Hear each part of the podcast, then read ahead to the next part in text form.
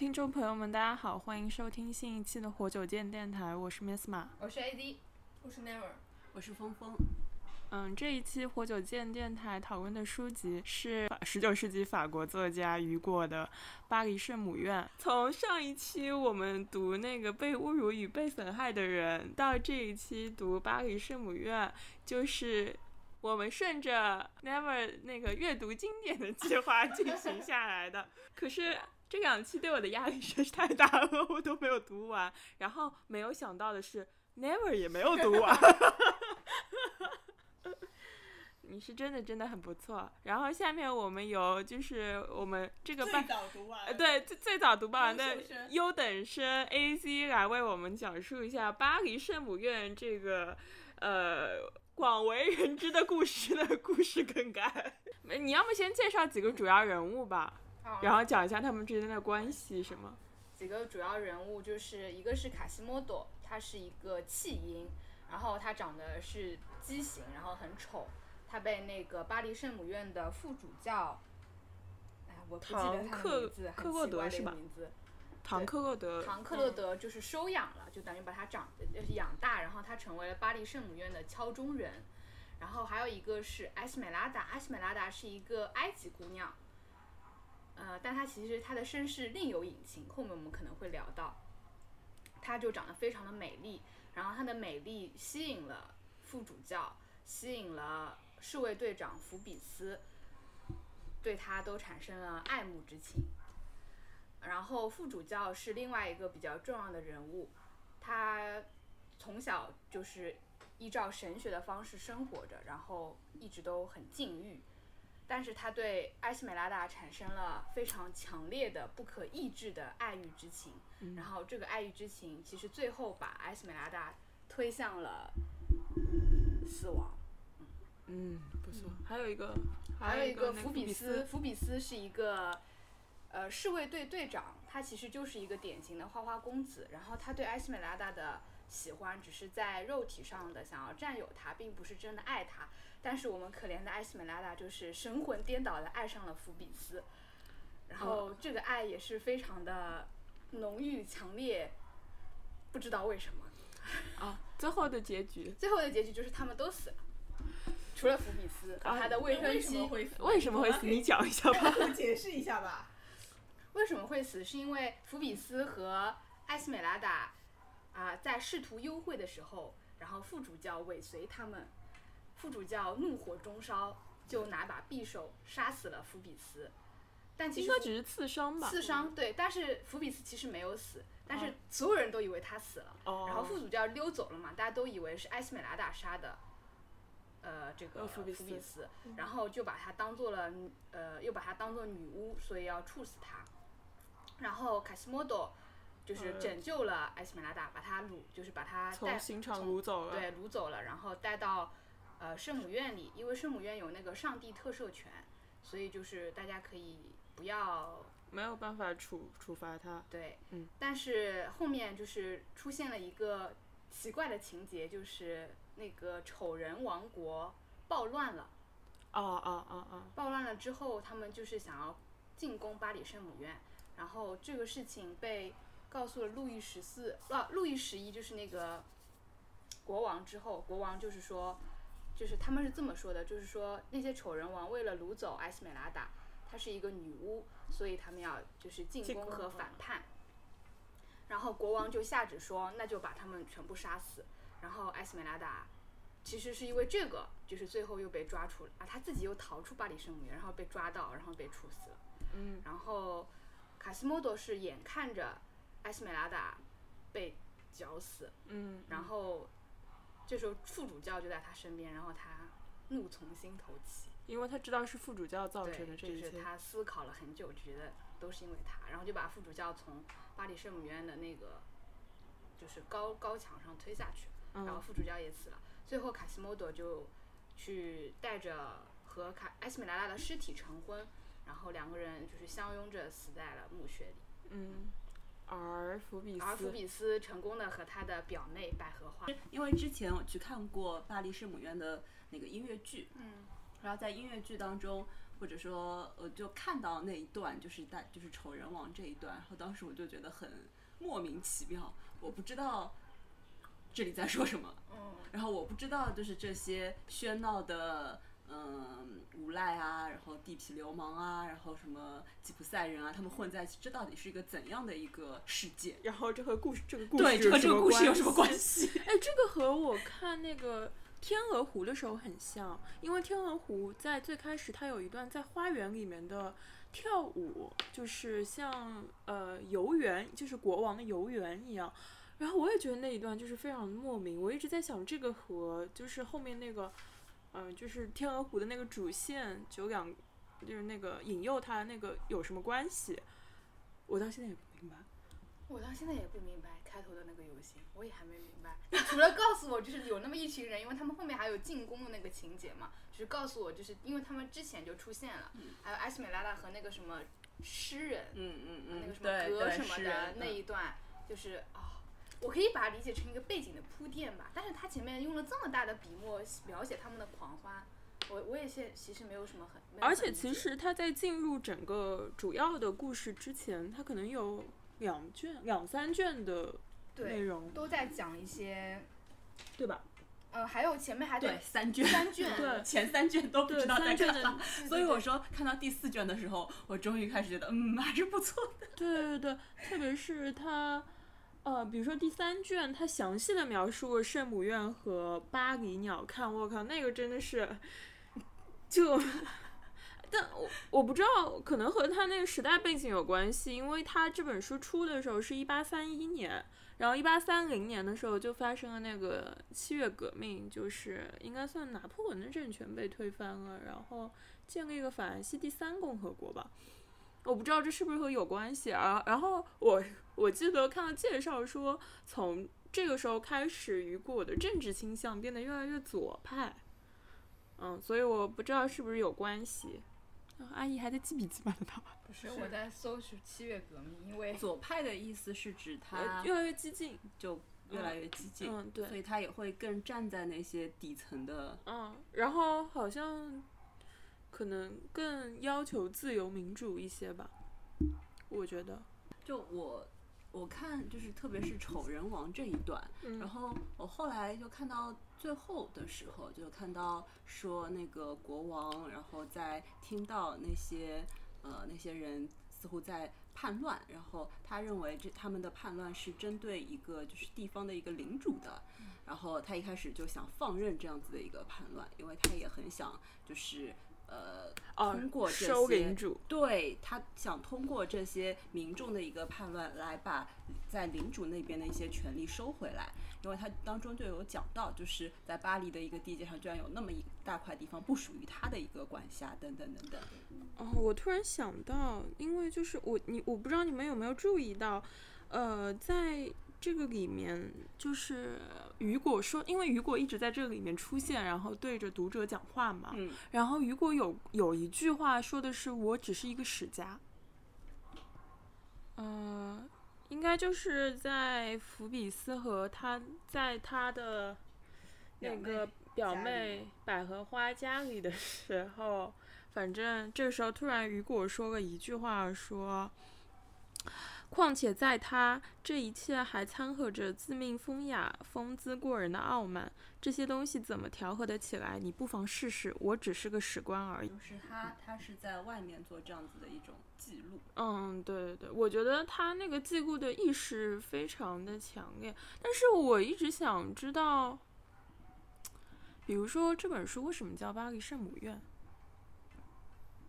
因为我的意思是说，因为我们之前不是在群里面提到了一个人和一个建筑嘛，建筑，对对对，因为建筑其实是它很重要的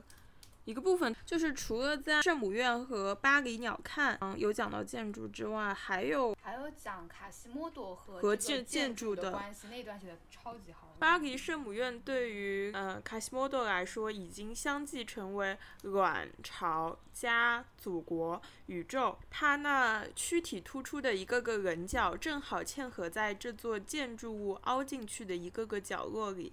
它似乎不仅仅是它的住客，而且是它的天然内涵。然后还说，就是凹凸不平的主教堂就是它的甲壳。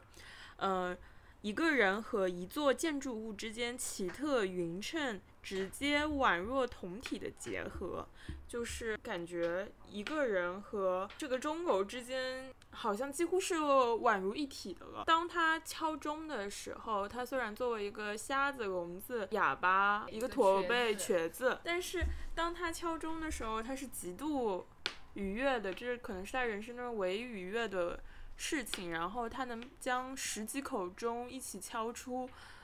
像交响乐一样的效果。而在那个雨果在前面关于巴黎那一段的时候，他有讲到说，当巴黎所有的那个圣母院里的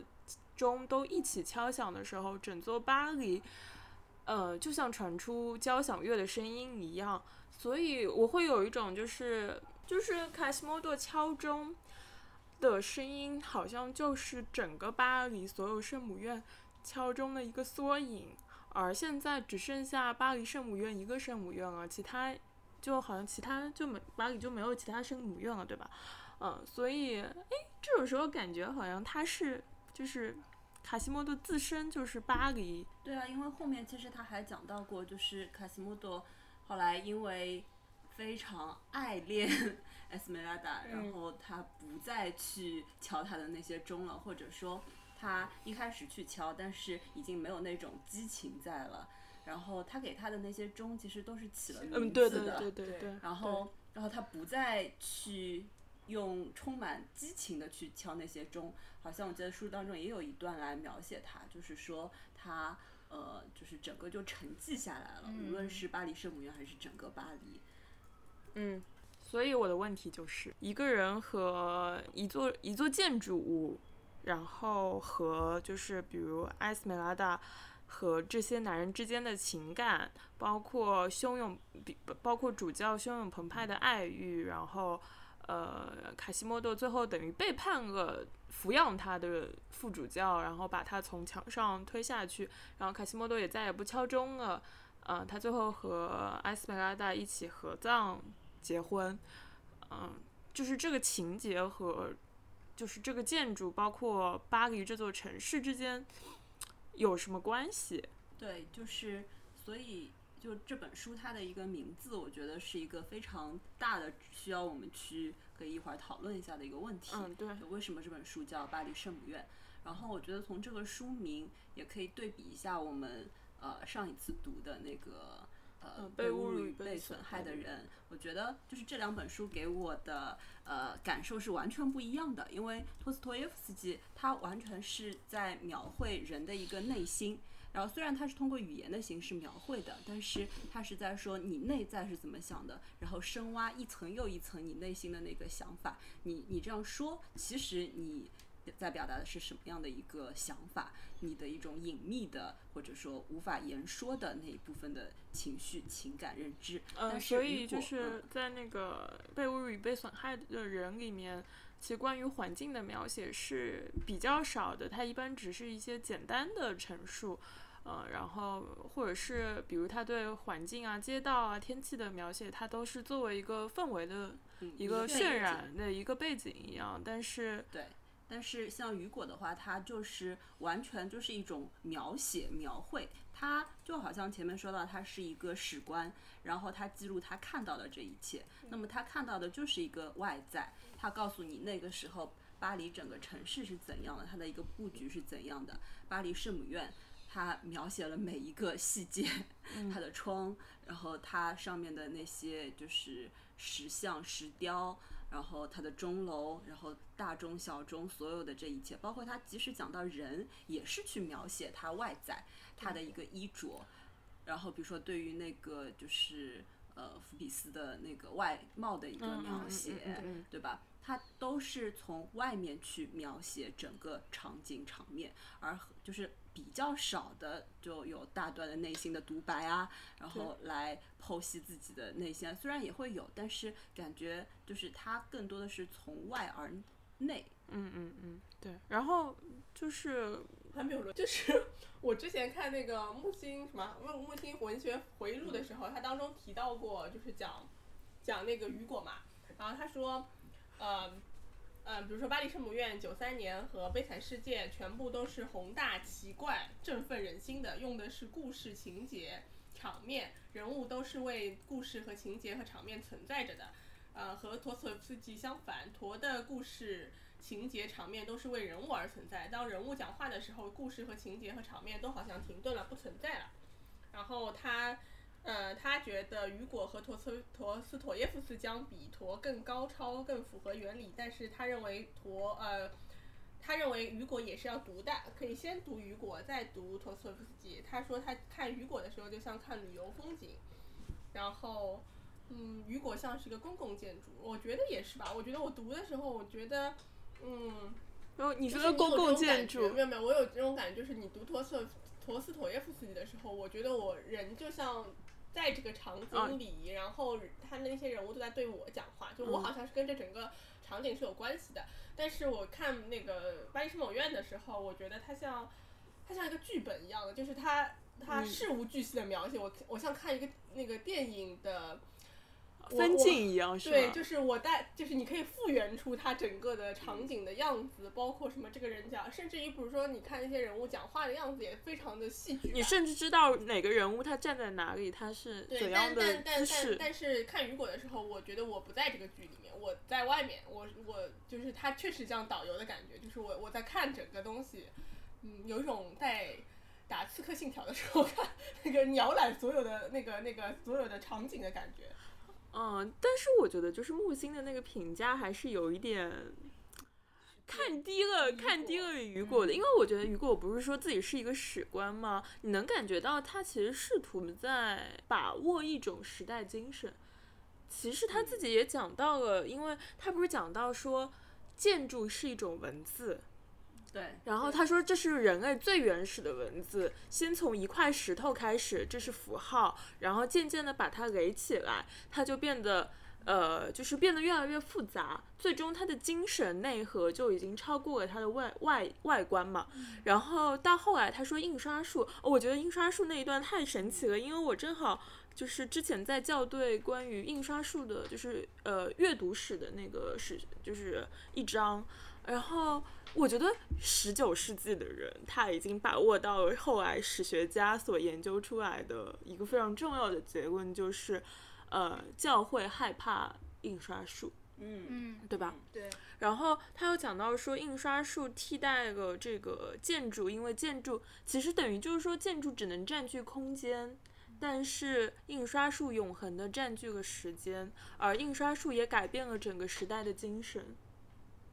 对，因为其实我们就还是以教堂和宗教为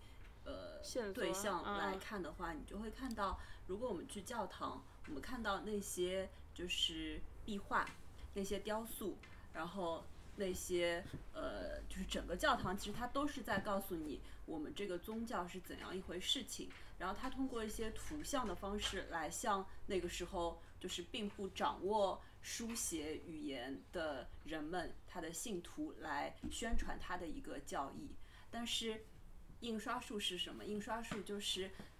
所有的民众，当你掌握了这样子的一套书写系统，这套语言系统的时候，你就可以直接去阅读了，你就不需要通过教会这个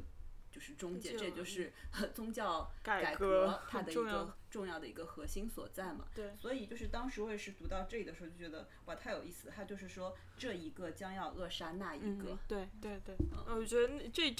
这一章实在是太有意思了。然后而且就是当他描写就是卡西莫多整个的一个长的就嵌入到了整个教堂内部的时候，我后来就在想，特别是读到最后他的一个结局，其实他的结局是他抱着就是艾丝美拉达的一个尸体，然后在那一个也是存在那边很多几个世纪的一个废弃的一个也算是一个原来的什么教，就是一个就是像洞穴一样的，对，一个就是这样的一个地方。然后在那边死去。我在想的是，其实卡西莫多，既然他的身体已经长成了整个建筑，那么实际上他也就是这个建筑本身。所以他死去了也是巴黎圣母院死去了，就是也是宗教死去，某一个时代的死去。就是在那个就是一个新的时代下，就我们不再依靠这些有形的东西去记录历史或者是去记载什么东西了。对，所以我说他说自己是一个史官，他是试图把握整个时代精神的嘛，对吧？啊，好了不起啊！所以这就是前面说到，就真的去读这样一本书的时候，你会意识到以前如果你只是看了一个音乐剧，看了一个电影，你对于整个这个故事的把握和它实际要传递的内容，我觉得几乎是无关的。如果你只是感受到，比如说好汹涌的爱欲，或者是好令人感动的爱情，其实你会觉得很奇怪的，因为我们知道他是浪漫派的那个浪漫主义的这个作家嘛，关于这两个之间的爱情其实并不会真的感动到人，你觉得？对，而且我不觉得他们之间真的有爱情。对，他们存在的不是一种爱情啊。对，是啊，就是因为以前就像看电影的时候，那一幕其实也是非常精彩的。就是我记得那个艾丝美拉达是就是穿着红颜色的裙子嘛，然后上场，然后去给就是当时也是受刑的卡西莫多喝水那一段，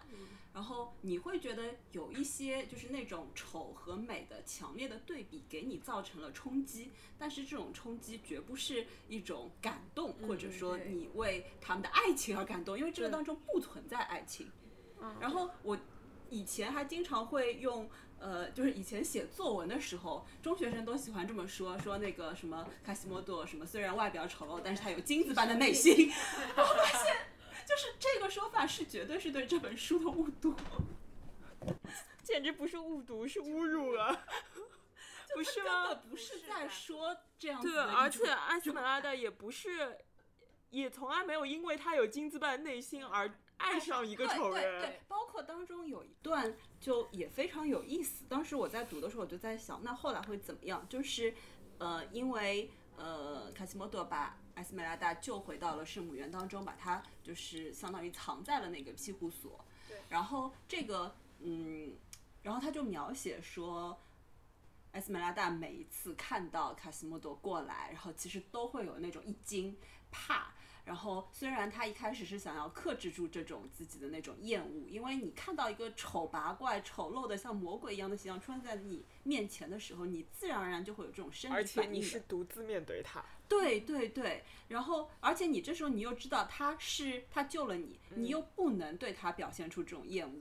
对，然后就这一段，然后回来就在想，那么艾丝美拉达会不会逐渐习惯了卡西莫多他的出现？后来我发现其实并没有，一直没有。对，而且后来就是那个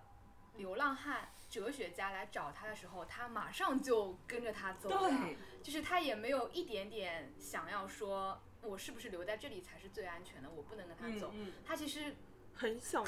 要逃离这个地方，而这个时候正好是那一帮流浪汉在攻击巴黎圣母院，然后卡西莫多为了保护他，就一直在就是在外面作战的时候，然后等他作战完了回那个墓穴一看，没了，不见了。对，然后我就觉得这个实在是，哎，就读到这里就觉得太……微信读书上还有那个，就是他最后死之前什么，然后微信读书上还有人点评说，那他也没有提到过卡西莫多，就是一句都没提到过。对啊，因为我们就是留下的一个印象，似乎是这两个人之间总还有一些情感的吧？对啊，所以其实比如我读到50%的时候，他们之间一共的交集就只有渭水。那我是没有觉得他是，我以前小时候也没有印象当中他爱上过他呀。但我感觉好像只是卡西莫多的单恋呀。对，但是你不觉得好像有一种大众印象传播的是？我觉得大众印象是大家给对于这件事情就群众的期待，就群众觉得说，是啊，就是觉得就是一个美女爱上了一个丑男，都是真和美的不，一个是真，一个是美，然后善良的象征，然后菲比斯代表的是虽然外表很英俊，但是其实内心很虚伪，所以最后就是代表真善美的那个人，最终还是会。在一起啊，然后包括那个主教又是代表一种宗教的禁锢的，然后或者古板的那种印象，所以最终只有真善美的这两个人代表一种自由和美好，但其实是不是这样的，有兴趣吗？也没有的，不是啊。但是就是说我是说，就是当我们讲这个主线故事的时候，实际上你去梳理一下，发现。你会觉得就是这两个人的关系也好，或者说他们互相之间的那种情感也好，就我不是说期待就是艾丝美拉达同样的爱上卡西莫多，但是实际上到最后的时候，这就甚至没有爱，甚至还是那样子的一种本能的恐惧。对，我觉得这就是我们很难去提炼一本经典小说的剧情的原因。就是一提炼剧情就错了。对对对，然后你比如说，你想象一下，我们就是比如说我会看越剧《红楼梦》，对吧？嗯。然后那整本《红楼梦》这么的复杂，它当中它提炼出来的剧情就是宝黛的爱情，然后最后就是黛玉死了之后，宝玉哭灵。就当然，它这个就是整本它那个《红楼梦》的提取，我觉得已经非常相对来说是很精彩、很精炼了。但是如果一个没有读过《红楼梦》的人直接去看了这场戏剧的话，他就会认为整个剧的就整本书很核心内容就是宝黛的爱情呀。那我们当然就是你读了整本书之后，你当然知道这不是的了。所以我觉得，哎，我最近看了一个编剧课，因为作为一个打工人呢，我最近在学那个什么要做短视频和长视频，然后我觉得那个编剧老师讲了一段，我觉得还蛮有意思的。他说电视剧你是可以提炼剧情的，然后他说电视剧，他说就像谈恋爱一样，就是你是陪着这个剧，他说为什么叫刷剧嘛，就是他说就是你陪着这个剧慢慢看，然后看他的情节推进，然后甚至于比如说跳过3-4集也是没有关系的，也是能看懂的，因为他的剧情就是这么简单。对，就是两个人相遇了，在第6集他们一定会接吻，但是那个时候他们不是真正的接吻，可能只是嘴碰了一下，然后到第12集的时候，一个人一定会什么得癌症之类的，就是这样子的。所以他说电视剧是会你是可以提炼出一个。然后，但是电影的话，就是电影，它就说你很难记住，就是很难提炼就是说情节，你记住的通常都是人物，就是或者是明星到底是谁，这部电影是谁演的。我觉得也有一些不知道，不一定。我觉得就是他把电影这样子讲，我觉得不一定，因为电影其实容量也是有限的。如果把电视剧和小说就是文本去做一个对应的话，可能会。更好一些，就是他们的对比更强烈。我觉得就像刚刚 AC 就是在我们开始之前，我让 AC 给我补了一下作业嘛，然后 AC 可以给我讲清楚，就是这之间的这个故事是怎么样的。其实他只要讲5分钟，我就知道后面的整个故事是什么样子。但是关于作者真正想要表达什么，或者他要把握的是什么，这些人物他们到底象征的是什么？其实除了故事情节之外是更重要的东西，对吧？对，因为这些人也好故事也好，其实只是他表达东西的一个载体。没错，他是借助这些人物他人物的一些表现来表达他想要表达的那个内容。但是当我们只是关注在这个人他发生了什么，他们两个到底爱了没爱，他们结婚了没有，然后他死了没死，当我们关心这些问题的时候，其实你可能关注的点就偏了。对，那他就真的跟陀思妥耶夫斯基很不一样啊，因为陀思妥耶夫斯基可以不断的让你感受到那个人到底是什么，然后感受到那个情感如此之深，然后你可以完全就是像潜水一样潜下去，然后去探索。比如说快乐，我们可能体会到的是浅薄的快乐，但它能让那个快乐一直潜下去，让你看到这个快乐背后是什么。所以不是说他是心理学大师吗？那是真的。但雨果就是绘画大师的感觉，绘画大师。对，我觉得他绘画出的最后的整个图景就是整个这个巴黎的时代精神。对，在这个时代下，其实你会看到，就是比如说国王阶层，能看到国王身边的那些人，他们就是怎么样阿谀奉承，然后获取自己的利益。你会看到宗教团体，就是他们表面上在尊奉上帝，但是实际上其实即使抛却这个副主教对艾丝美拉达的一种抑制不住的那种情欲，其实还有比如说他去推崇炼金术，对，然后他其实这些都是雨果想要呈现出来的。还有那一个就我们一开始提到的这个地下王国，他在地下王国上也有阶层，对，然后这个的阶层的一个划分其实和我们的世俗世界是完全一样的。对，我觉得它就像一个倒影一样。对，所以我觉得就是其实整个巴黎圣母院，在巴黎或者是以圣母院为核心，它有几个完全不同的世界，但是这几个世界互相之间又是有某种的映照的，一个世俗的世界，一个神圣的世界，一个地下的世界，然后这样子的三个世界其实雨果都描绘给你看了。对，你还记得吗？他在讲巴黎的时候，他说巴黎分成了内城、大学城还有外城是吗？还是还对，还有是什么？就他说分成三个城，我觉得这个划分也很有意思啊，正好对应你说的那个，就是世俗的、神圣的和地下的。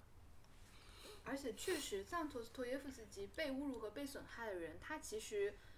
人物的阶层我们上次也聊到了，其实并没有很相差很大。 对，就是但是在雨果这个巴黎圣母院里，他真的是全景式的人物，就是从最上层的到最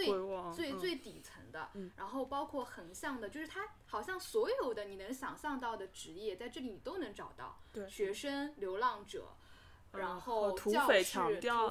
盗，对，然后那些士兵、道貌岸然的神主教，然后法官，还有太太们是吗？对，就是所有的人你都可以想到。对，哎，这个我就是重新看了一下他讲巴黎的这一段，他说在15世纪，巴黎仍旧分为三座各不相涉、各自独立的城市，各有其面貌、特点、风俗习惯、特权和历史，内城、大学城、外城。然后他就描绘了一下整个的就是这三个城市。后来他又说，他说巴黎的这三大区划各自是一座城市，但作为城市也未免过于各专其司，因而自身也就不完整任一，皆不能没有其他两座而自己生存，因此三幅面貌彼此迥然不同。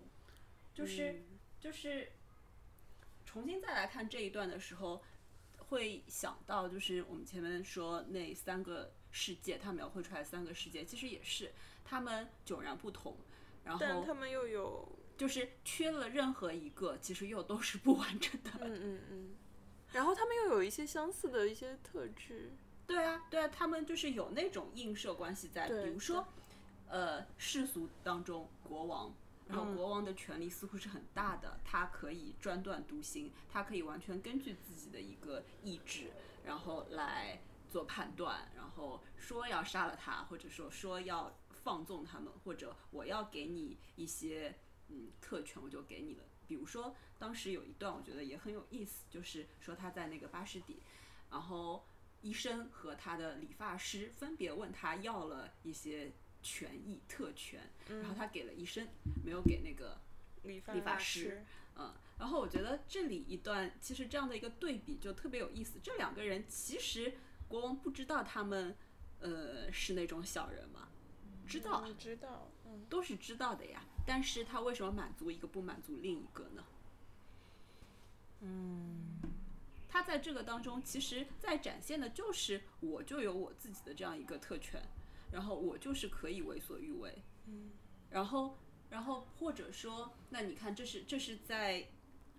世俗世界里面的最高首领，那么在这个地下王国的最高首领呢？对，他也可以随意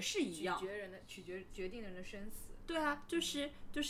在他们的这个地下王国当中也是一样，就是那个诗人，我觉得诗人是一个很有意思的串线的人物，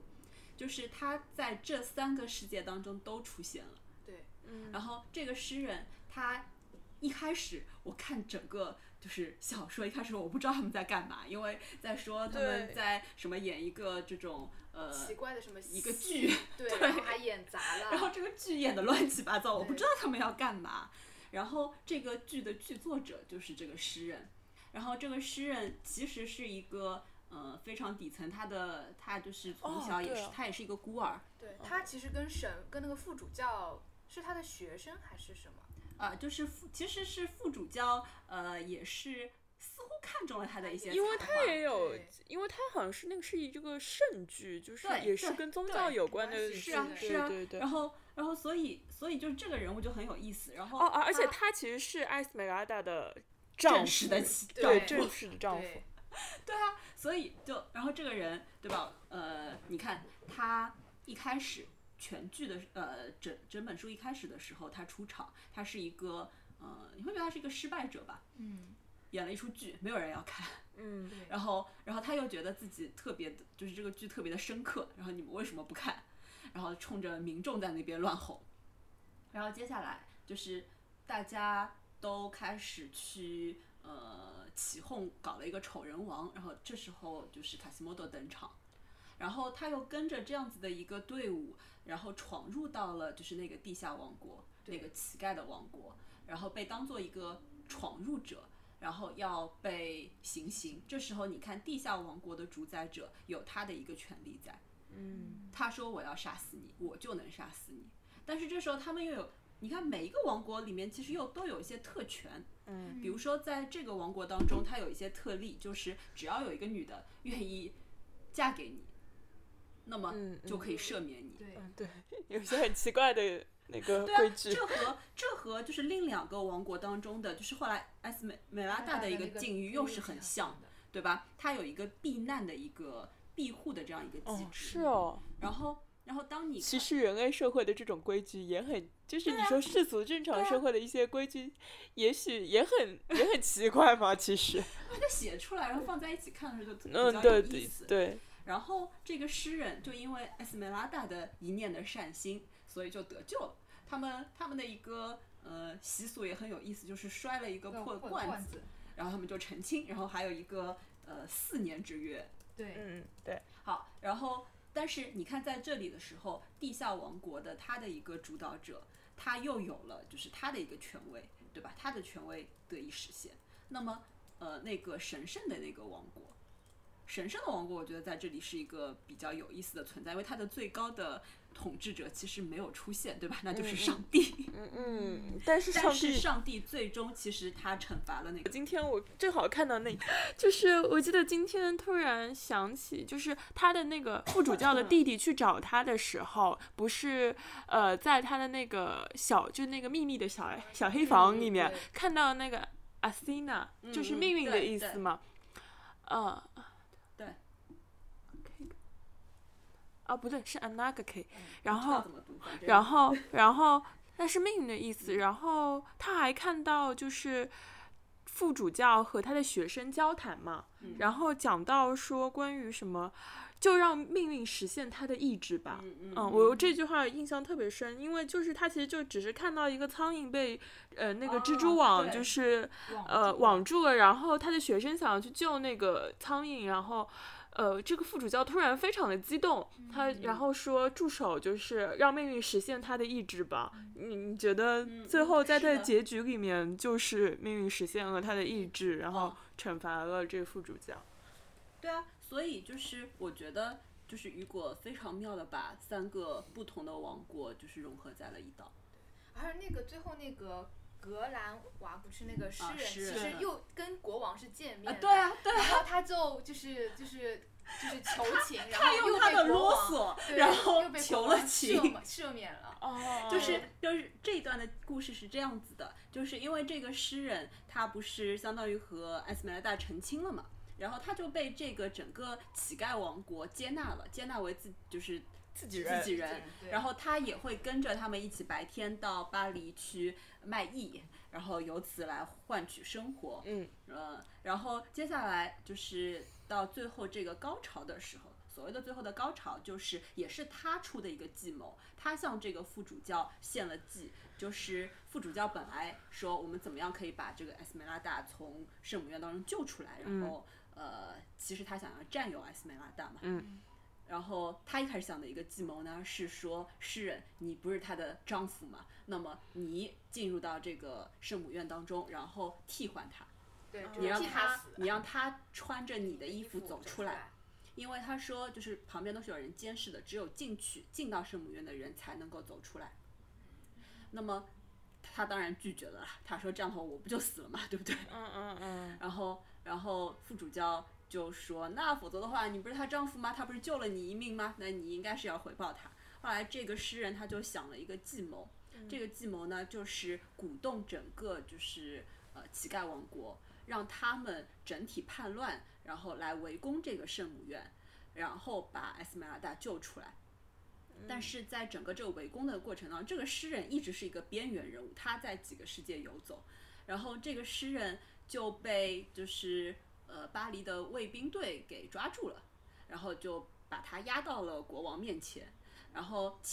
他们当时抓住了2个人，然后第一个人呢，国王直接就是说把他给绞死，然后第二个，然后就是这个诗人一开始国王也是要把他绞死，然后他开始和国王说了大段的屁话，看不懂的话，他是就是用他诗人的哲理般的这些语言然后去说，然后国王被他，我觉得是被他烦死了，然后就赦免了他，然后赦免他以后，他又去见了那个副主教，然后和副主教一起潜回到了巴黎圣母院当中。然后这个时候其实副主教一直是以一个隐形的黑衣人，然后不说任何话的形象出现在这个诗人旁边，因为其实艾丝美拉达一开始就是恨着这个副主教的，对，所以就是借着这个诗人的名义把艾丝美拉达从圣母院当中救了出来，所以就是这个诗人是一个非常有意思的串线人物，对，是，而且他是诗人啊，朋友们，他是诗人啊，对，就是很有意思，因为诗人最早游吟诗人其实就是记录历史的人，对啊，而且他就是用那些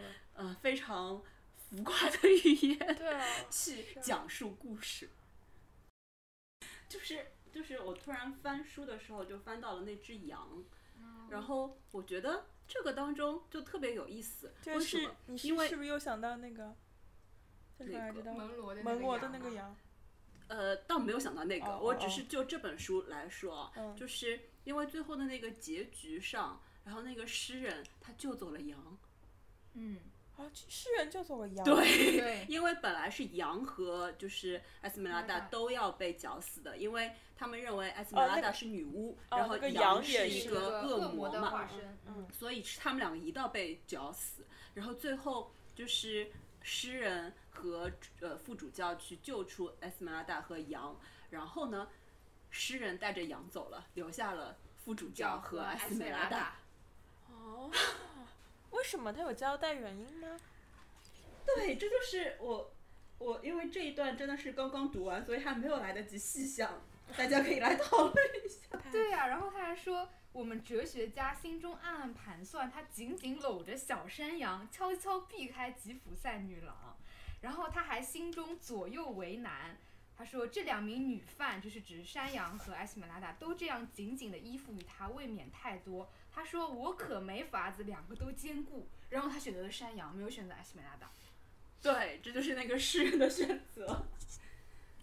然后最后就是这个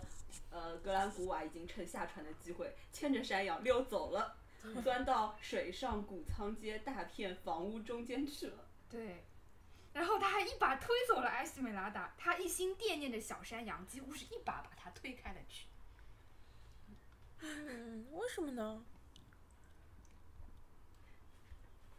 就是这个羊和艾丝美拉达的一个关系，因为上一次去看了就是一个雨果的一个纪念展，然后在那个展当中有很多的插画，然后他的各种小说的插画啊，一些舞台剧的布景啊什么的，然后巴黎圣母院这边就是只要画艾丝美拉达就是会画那只羊，即使你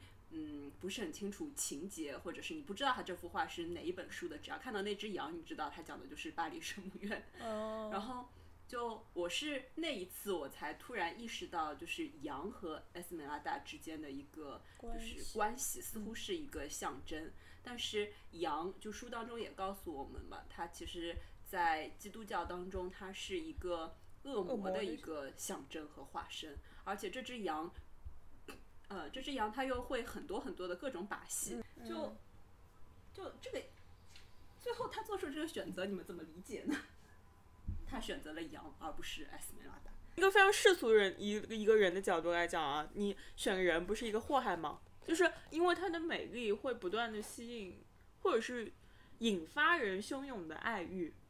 继而引发灾难。我觉得这就是当时为什么大家觉得巫术很盛行，然后觉得有各种女巫的原因啊。我觉得就是一个很世俗，你像我用一个很世俗的那个思维去想这件事情，你确实会觉得这个女人就是一个祸害啊。那我为什么不选择一个动物呢？就动物更加的单纯，对，而且他对你的那种喜欢和爱恋或者依恋就是非常直接单纯。对，我解释很不错吧。而且之前这个诗人他一开始跟艾丝美拉达就是说成婚的时候，他其实还试图要占有一下他，然后不是马上被拒绝了嘛？但是山羊不会拒绝他，不是那个意思，就是山羊永远不会拒绝他的喜欢，相反，山羊会给他很及时、很善良的反馈。然后这个他喜欢山羊和艾丝美拉达，其实前面也有提到，他说就是他知道艾丝美拉达和山羊被待在巴黎圣母院的时候，他说他就很怡然自得，他不会去想艾丝美拉达怎么样，他只是偶尔会想念一下那个山羊。所以就是这个，我觉得就是可能在他被艾丝美拉达拒绝之后，他就觉得自己对这个女人是没戏了，然后他就把某种喜欢就转移到了山羊身上，因为山羊永远是很纯洁、很乖巧、很聪明。因为你喜欢一个动物，永远可以得到正反馈。对，就是我想说的是这个意思，就是永远都是正反馈。就是我更愿意跟狗生活在一起，而不是跟人生活在一起，因为觉得动物更单纯。然后如果你花更多的心思陪伴它，它会给你更多的反馈，或者是你会觉得它特别甜美和可爱。就是你，然后你会让你觉得愉悦和平静啊，这种是其实是人没有办法给你的，它永远会处于，几乎永远都会让你处于一个比较稳定和舒适的状态。动物，那如果我是这个诗人的话，我也会选择他的。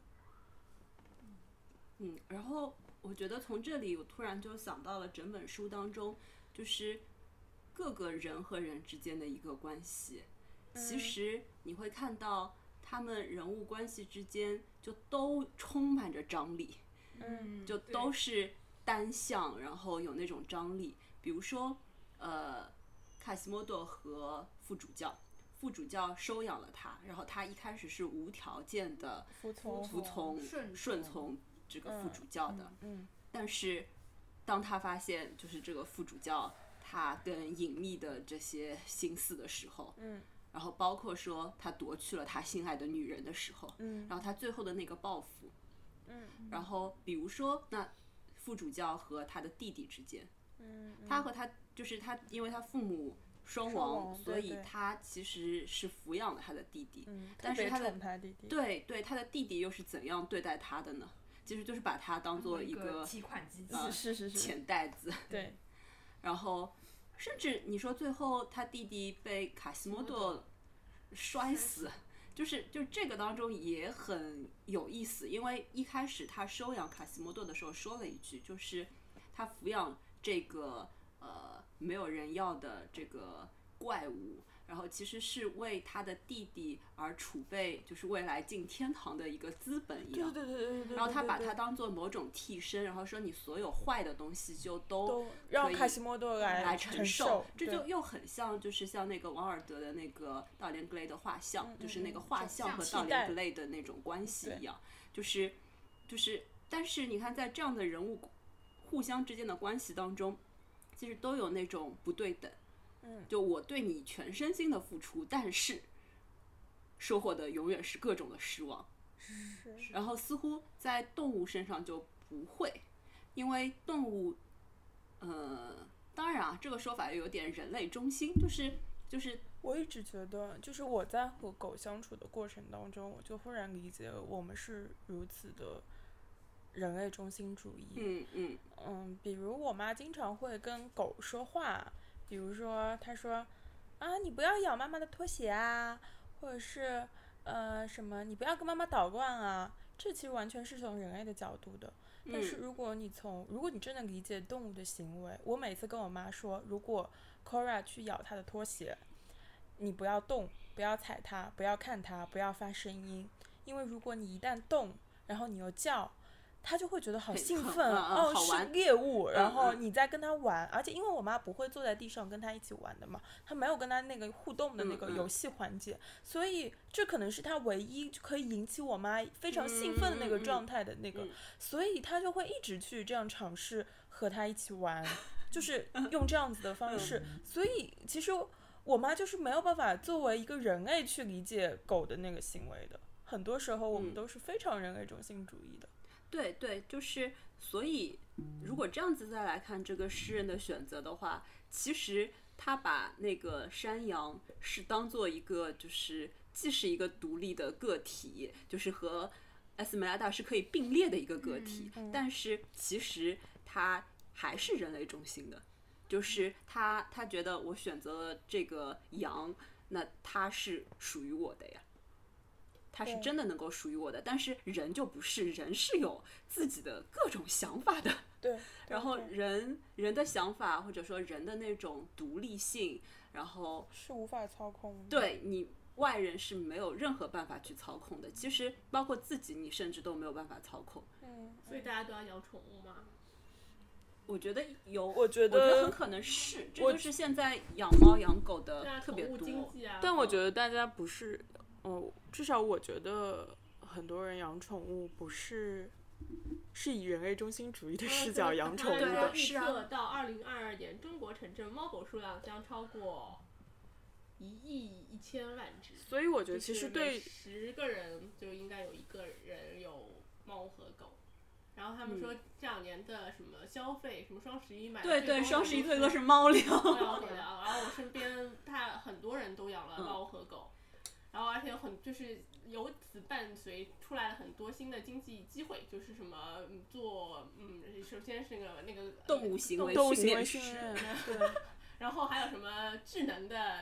这些家居直播，这些猫狗的，就是它可以自动喂食机啊，然后甚至因为猫狗太胖还出来什么猫狗的跑步机，然后减肥训练什么的。对对对，还有他们的心理治疗，就是陪他们的这些东西。对啊，因为我觉得其实这就回到说，雨果他把握了一种时代的精神上。我觉得他在更早的时候，其实他通过这样一个细节似乎也在说类似的事情，就是你对人付出那个真情吧，我们先把它叫做真情啊，然后你没有办法得到同等的一个回报的。对对对，这里面所有的都是啊，而且就是然后宗教又衰落了，对，人的心灵没有地方可以寄托，可以安放你自己的灵魂。然后这和我们这个时代是一模一样的，所以大家越来越多养宠物啊，所以最后诗人选择了羊啊。对啊，是啊，他和羊一起生活了，真的啊，好有意思。然后而且我觉得就是因为我们是人类中心的，所以人都是有控制欲的。对，人希望就是别人能够按照自己的想法，能够顺从自己。所以比如说在最后的时候，其实副主教和那个艾丝美拉达说，就是你可以做一个选择，就是你有2条路，一个的话就是我会把你送上这个绞刑架，还有一个是只要你顺从于我，我就会救你。然后艾丝美拉达最后是选择了我宁可死，就是你比死更可怕。然后但是那为什么就是副主教或者说所有的因爱生恨是不是都是有这方面的在，就是因为我爱你，然后我付出了我的真情，我希望能够控制你，我希望能够得到同等的一个回应和回报。但是人一个独立的个体会这样吗？对，这我觉得这就我觉得这个就最普遍的发生在父母和子女身上啊。然后我们都要理解，就是爱是会造成伤害的，因为过多的控制对和投射。 对啊，然后那种，但是动物的话，其实你是可以控制它的。对，所以现在很多人虽然养宠物，但是其实不懂宠物嘛，他是还是把这些动物当作是他控制对象的一种替代。但是如果你真的去理解它的话，我觉得，那个关系会变得很，就是说会变得很有益的，有回馈。对。而且我因为我作为一个遛狗人，我天天都观察那些狗和主人的关系和行为，你会发现，年轻人养宠物，通常他们懂得更多，他们用的装备更好，他们和狗之间的关系更好，或者说那个狗更会玩，然后更快乐。这不是就像我就想到了，就是。很多小孩嘛，小孩这完全一样的，对。然后很多中老年人养狗，他们的狗更乖，然后呢，就是服从性更好。就是你看年轻人他们牵狗啊，常常会被狗带着跑的，但是老年人几乎有一些都不牵的，但他们知道自己的狗不会咬人、不会冲人、不会乱跑的，因为他们长期就是因为。他们闲嘛，24小时可以跟狗待一起，就那个关系非常非常的紧密。但是那个狗常常会表现出对陌生人和陌生的狗的恐惧，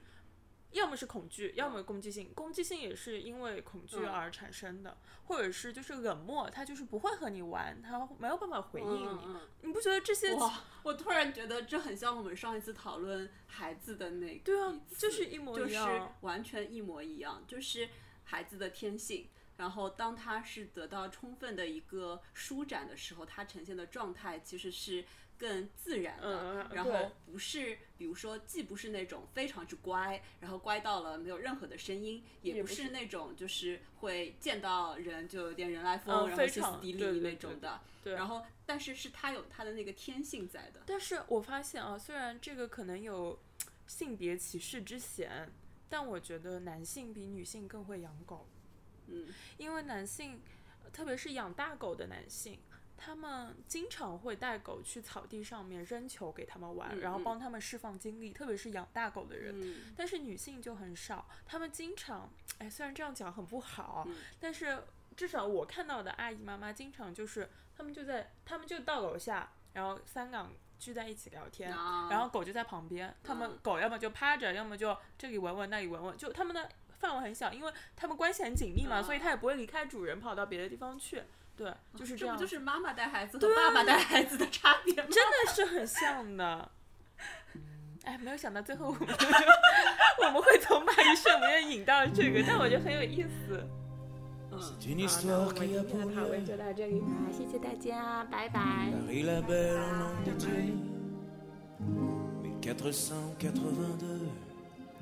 Histoire d'amour et de désir Tous les artistes anonymes De la sculpture ou de la rime Tenteront de vous la transcrire Pour les siècles à venir Il est venu le temps des cathédrales